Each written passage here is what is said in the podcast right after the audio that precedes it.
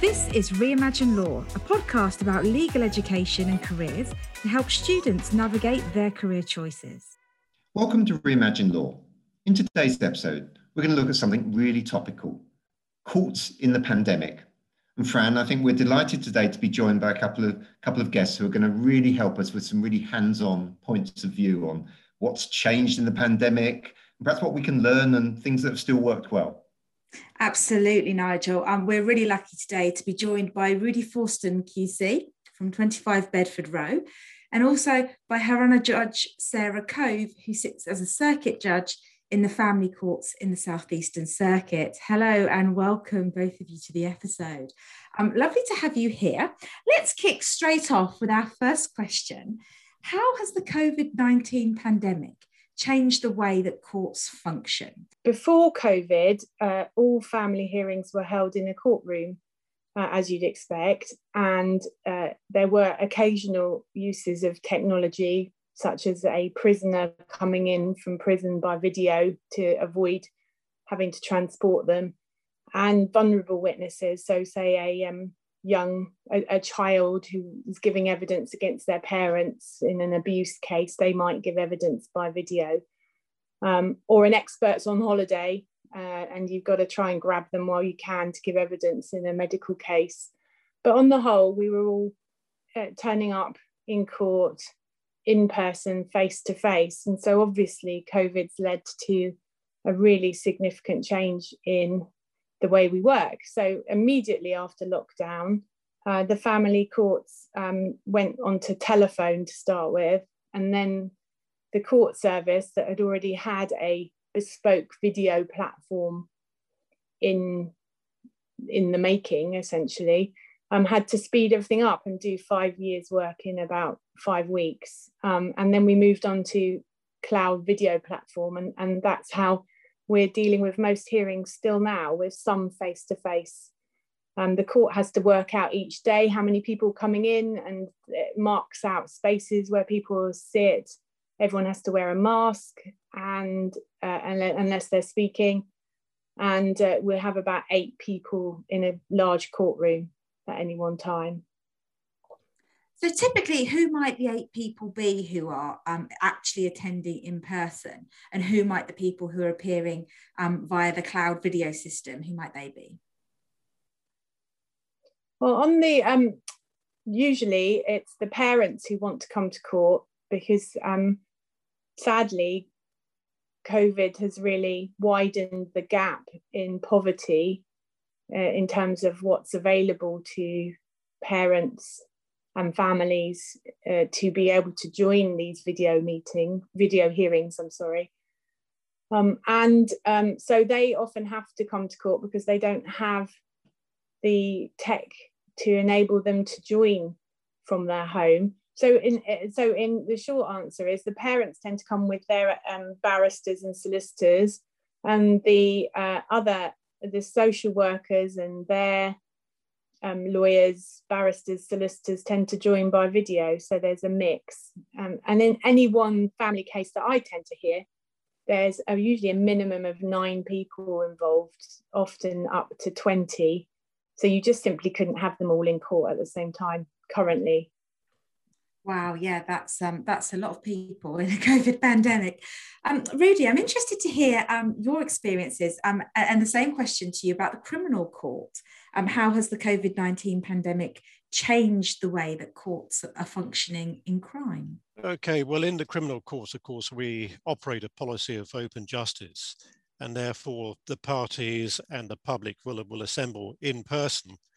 And indeed, I started really my career um, on the basis of having attended what we now call the Crown Court, just simply as a member of the public strolling into court and uh, seeing, seeing the, the case um, in action.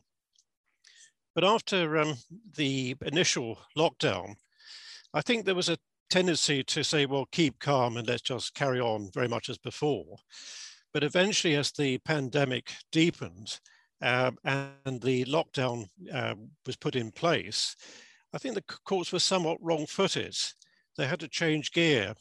The court system wasn't designed to deal with a pandemic, and neither was the technology designed to deal with a pandemic either.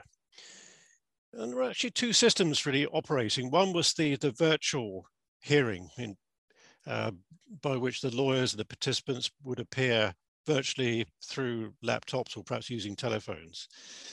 But I'm more familiar actually with the hybrid system. So in other words, attending court in person, although trying to deal with um, witnesses giving evidence uh, virtually, perhaps uh, a witness giving evidence from, from a police station. And in the case that I was, uh, was in, we had actually um, several co-defendants, several defendants. So we had to split them up. So we, we were using two courts um, over a period of um, very many days to operate a COVID compliant trial. So we, we had certain defendants in one court, the other defendants in another court, and the advocates had to be split between the two courts as well. So we found ourselves linking the two courts using um, laptop computers uh, and also having to rely on the cloud system. But the process in a way revealed the fact that the courts were just not designed to deal with, with pandemics. And the technology initially just wasn't up to it. So for example, in order for, for um, a witness to be seen in the neighboring courts, um, the camera that was actually installed within the courtroom was only able to capture the back of the witness's head. So we had to improvise in a somewhat Heath Robinson fashion by using somebody's laptop computer and the camera on the laptop in order to be able to capture the, the witness's uh, face, because obviously demeanor is very important. We also had to deal with logistics in an unexpected way as well. So for example, normally one would have, of course, 12 jurors.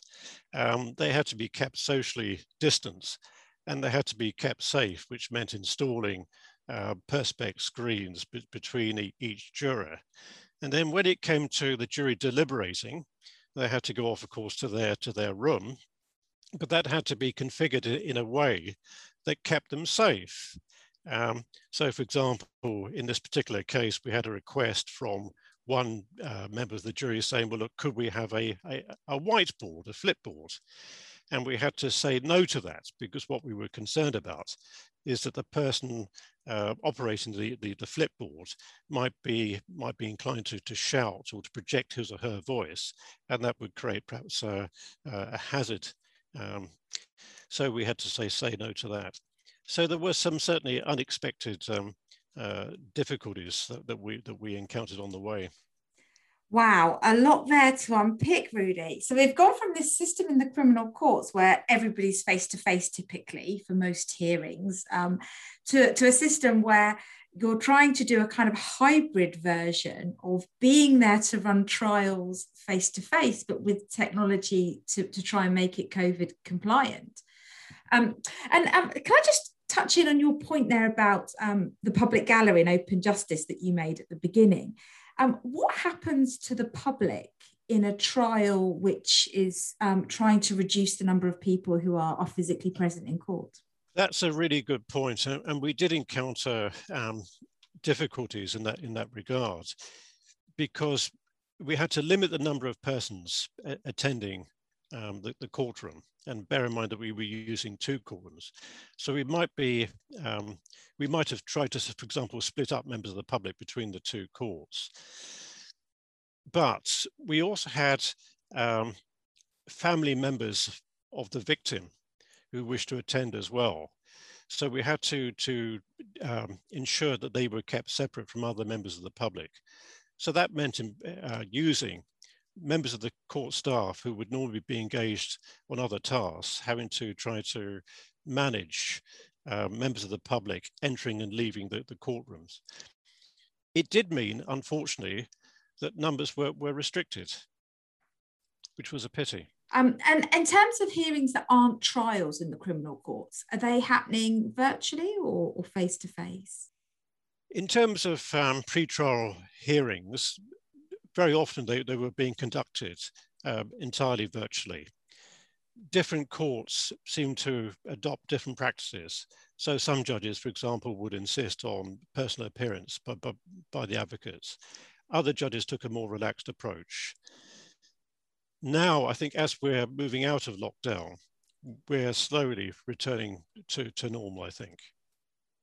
Next question, if I can move on to. Um, how have different stakeholders who use the court, and I'm sure there's um, plenty of stakeholders in each of the family and criminal courts, how have they been affected? Um, Judge Cove, perhaps I could come to you first on this. I'm going to um, draw heavily on um, a consultation document that's really interesting to read if, if anyone listening wants more information and whether they're social workers, parents or, or otherwise. And, and that's the Nuffield Family Justice Observatory uh, rapid consultation on the use of remote hearings. And the president of the family division um, uh, commissioned them to undertake a consultation and, and I took part as a judge and other judges did but parents took play took part families professionals in the justice system barristers solicitors CAFCASS workers social workers they all took part.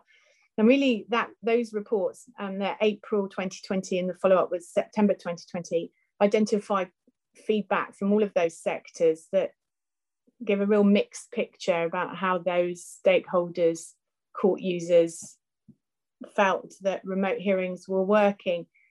Uh, my reading of that consultation and my own experience is that professionals have really taken on board the changes, developed, run with it, been really innovative, dynamic, and made it um, really work.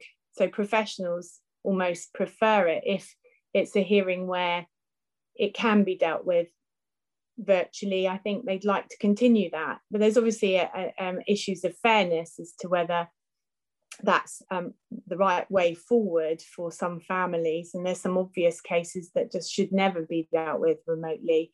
Um, some parents and families um, preferred remote hearings when they felt nervous about going to court or intimidated by one of the other parties or just scared by the whole process. Some of them preferred joining virtually or by telephone in certain cases.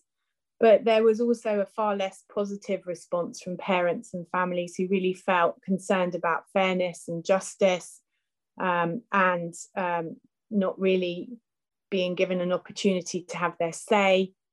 And there are uh, there's a real challenge for a judge in terms of being able to show empathy and um, take on board what people are trying to tell you remotely. So those those are some real challenges.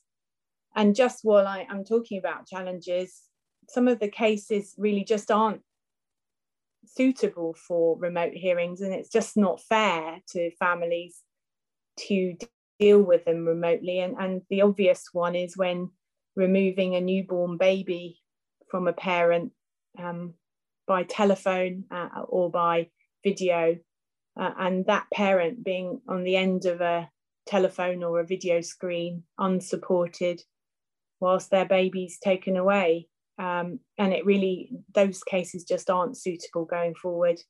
Uh, but there had to be some cases dealt with in that way because of emergencies. And I particularly remember last May before we had the cloud video platform up and running, the telephone hearings being the only way, and having to make such really difficult decisions by telephone, and hearing uh, a mother cry when I had to take because uh, the safety of the child required a, a child away really, really difficult circumstances, human to human circumstances that arise in the family courts, where um, it sounds, Judge Cove, like, you know, there are some cases where the gravity of the situation, it's right for it to be in court, but also there's that dual aspect of how do you support somebody and put put in place the safeguards that they might need if they're on the, the receiving end of a difficult decision. Um, could I just ask you, you mentioned the word CAFCASS then when you were talking to us. Um, could you just explain a bit more about what CAFCASS is? Um, CAFCASS is uh, a court service. It's the Children and Family Court Advisory and Support Service. Uh, they're independent of social services or any other um, professional body, uh, and they work with children uh, and the courts. Uh, their role is really crucial in uh, providing reports on children's wishes and feelings when they're old enough, and uh, overall uh, providing reports to the courts on what's in a child's best interest, the welfare of that child, because at the centre of all decisions about children, the court has to have the child's welfare as their paramount concern. And so their role is independently to gather the information that enables the court to make a decision. And that can be in either a private law situation, namely where parents are in dispute and a decision has to be made and they make recommendations there, or in um, care proceedings or public law proceedings where social services are involved, CAFCASS will represent the children or child separately and provide a separate view and a separate voice. And their role is invaluable to me as a judge. It really gives me the information I need to make a decision.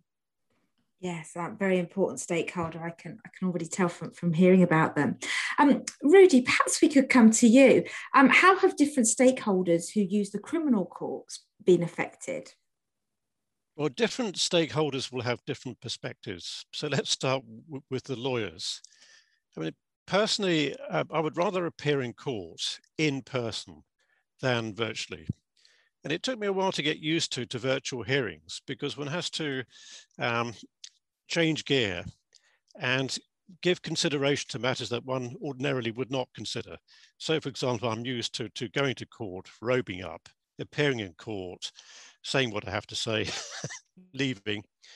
But during the course of a virtual hearing, um, I have to ask myself, well, should I be appearing in robes, sitting at, sitting at a laptop before a laptop computer, or is it enough for me to simply wear, wear a suit?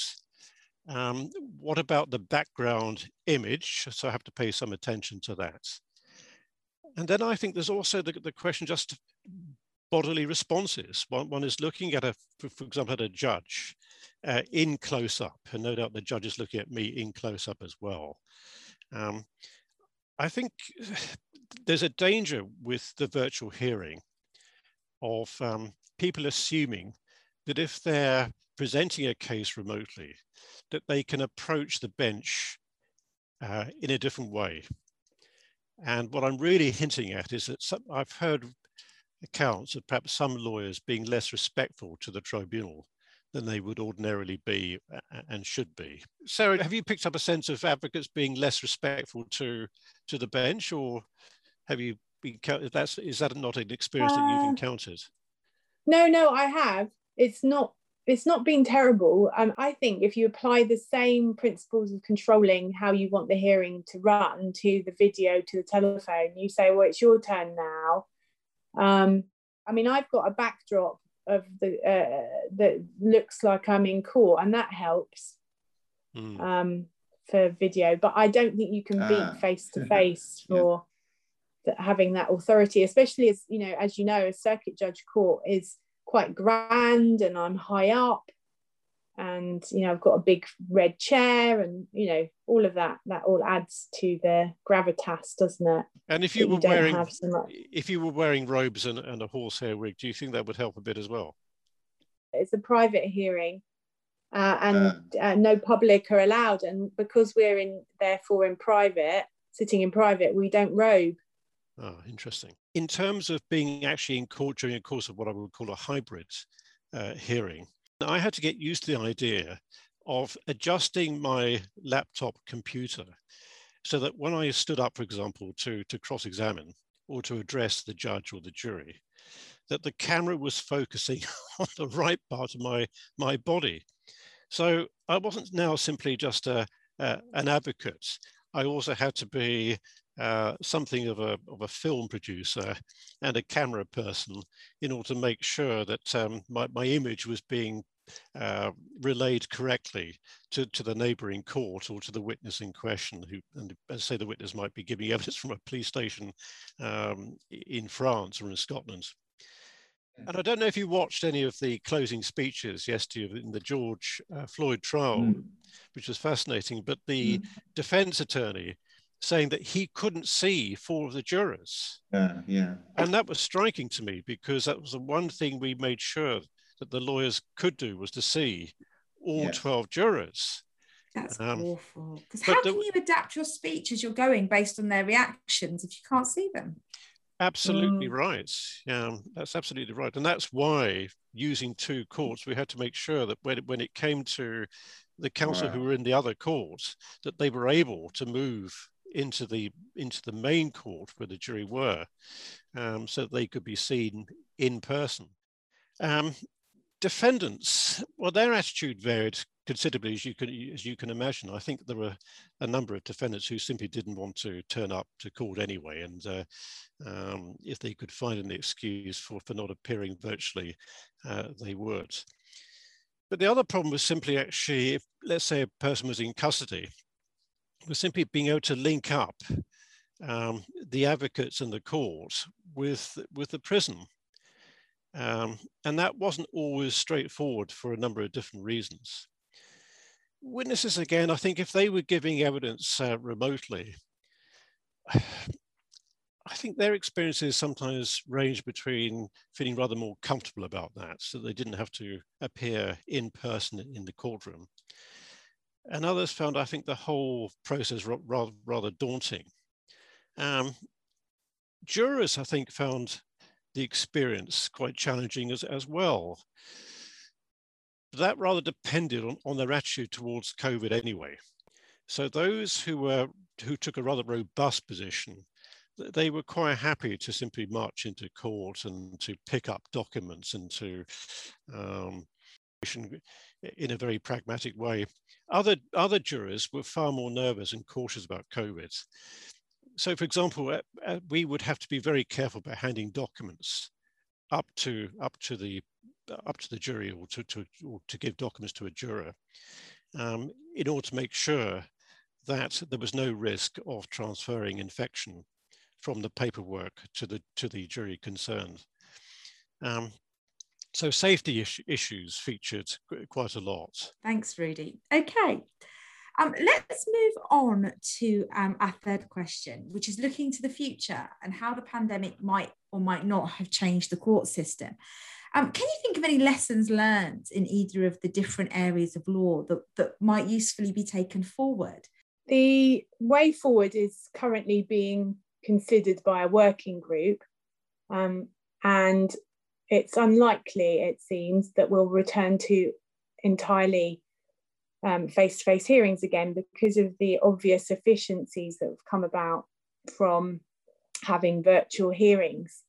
So as I've already highlighted, there's many cases that it just simply isn't just to have a hearing virtually, but uh, the case management hearings, the more straightforward two-person hearings where people live geographically uh, long distances apart really offer people a way to have a hearing uh, that they can take part in uh, that they couldn't perhaps before, or it would have been really inconvenient for them. Um, I know that professionals can be more efficient, and I know that CAFCASS, for example, in their feedback to the um, Nuffield consultation, um, felt that they could be more efficient and, and help more families. Um, some, some of the uh, um, people who work at CAFCASS thought they could do more uh, remotely um, but of course, there has to be a, a, balance. So the way forward, I think we've learned a huge amount about technology that works and doesn't work. Um, I should say that there are many judges who have struggled with technology. There are some that just didn't have the training to um, embrace a rapid change, and, and they're still struggling, some of them. And so, for that reason, I don't think we'll be able to move forward to as many uh, virtual hearings as perhaps some people would like. There's more training needed, um, but it's definitely um, opened the uh, eyes of many to the opportunities for virtual hearings um, and, and make people much more efficient. And you can, uh, we have a backlog, as does the um, criminal justice system. Our backlog, I don't think, is as bad as the criminal justice system. For example, uh, we're listing final hearings that might have been delayed uh, now and into September, not next year and the year after, um, because the long hearings were pushed out by COVID initially. Um, but you can run two judge courts at the same time, one virtually and one in person, and it really will improve efficiencies and perhaps reduce the delays that some families experience in decisions being made. So there are some positives, but there are so many challenges that that the, they, it needs to be managed very carefully and, and ensure fairness and justice um, in all cases. So we mustn't lose sight when we're talking about this as well. Um, the fact that the courts were already starting to try and move, or at least say they wanted to move to um, a more um, using more tech in hearings. So this is just kind of um, expedited things. Um, thank you. Uh, Rudi, uh, same question to you. Um, what do you think the future holds for the criminal justice system, uh, in particular the courts, in a post-COVID world? I think for case management hearings, fairly short hearings, the virtual hearing is the way, way to go. Um, saves a great deal of time and resources generally. In relation to contested matters, I'm sorry, but for, for my part, the sooner we get get back to the pre-COVID position, the better. There are certain things I think that we can probably carry across. You know, for example, in terms of witnesses giving evidence remotely, um, providing the technology is in place to to deal with that in a, in, a, in an efficient manner, then maybe there is something to be gained by having more um, evidence given uh, virtually. But it comes with with problems be, because obviously we place a lot of emphasis on the importance of, um, of demeanor, the demeanor of a witness, and sometimes the I think the camera doesn't always capture a witness accurately, or, or even the advocate accurately. Sometimes a witness can make a gesture which actually can be misconstrued either positively or negatively. Um, and I think it's a far more productive experience and a far more efficient experience if the parties are present in person in the courtroom with everybody together um, than simply trying to deal with, with evidence in this rather fragmented way whereby the judge is sitting in the court, um, the advocate is perhaps in another court, and the witness is giving evidence from, from a police station or some other um, building. Um, so in terms of the future, if we are going to use technology, there are a number of things that clearly need to be to be improved. I've highlighted already the problem that we've had with, with cameras and the location of cameras. Um, and also just um, getting things to work um, efficiently. So we encounter, for example, difficulties with internet connections. Um, a witness giving evidence, let's say, from, from Wales, to a court in, in London. And we then discover that um, uh, the system that's being used is a 3G connection, which then breaks. Um, there are also issues about, for example, data protection uh, and safeguarding. So, for example, um, if a witness is giving evidence from, let's say, a police station in Wales, how confident are we that the images are not being recorded by a third party who, ha who happens to be present in the room. And then that image appears, heaven forbid, online. In terms of using technology in order to simplify the, um, the trial process, I think is going to be is going to be difficult to manage it's really interesting to, to hear both your views on this, you know, and there's some real positives that can be taken away. That's what I'm hearing, but there's also some real challenges that we need to think about. And perhaps, you know, um, tech isn't always a solution for everything that we have, have in, in, the courtroom. Um, thank you both so much. That's been fascinating. Um, okay, so Nigel, this is the point of the episode where we usually like to leave our listeners with a couple of actions. I mean, that was fascinating, Rudi and Judge Cove. Thank you so much. I mean, you've touched on so many issues here. I think, well, just one action. I think the the document you mentioned, Judge Cove, you know, the consultation document, really interesting reading. So I, I would say that, Fran, is one that uh, our listeners could look at. Um, and Fran, I know we also like to give them sometimes little buddy exercises where we say find a friend or someone in your class or someone in, in your in your your group or someone you work with, uh, depending who's listening to this. A discussion with one of your colleagues around what skills stakeholders there are in the course, which we've heard about, what skills are going to be key? Because obviously there's going to be a little bit of technology involved and some of the challenges that Judge Cove and Rudi have talked about, but some of it is going to be very much a human skill set still. So I'm just thinking around there's still so much of a human skill set involved in, in the justice of the future. So I'm just thinking, have a discussion with a, with a friend around what are the skill sets you, you absolutely need to develop for this world we're moving into. I love that idea of um, as a as a human, what kind of emotional intelligence do you need to use in coordination with tech? And I think Rudi's example of um, having to adjust the laptop when you stand up is a is a brilliant one on that. One thing I didn't mention actually was just conducting cross examine cross examination uh, yeah. virtually is actually can actually be quite quite tricky because yeah. one might have to slow down or one has a, one encounters a time lag. I was going to say the delay. Yeah. Yeah yeah, yeah, yeah. which can be deeply frustrating. Or yeah. you ask a question which is an important question, yes. and then the system breaks down. So the witness hears yeah. the question, has plenty of time to think of an answer. Absolutely. Um, you can log into the Supreme Court website and view hearings that are taking place. They are filmed um, and published, and we'd encourage listeners to do that to see what, what the courtroom looks like. And it might be in the coming weeks and months, you see how the use of virtual technology is enhancing those hearings as well as enabling you to look at them. If you've enjoyed this episode of Reimagine Law, you can subscribe for free to our podcast by pressing the subscribe button on whatever platform you're listening to it.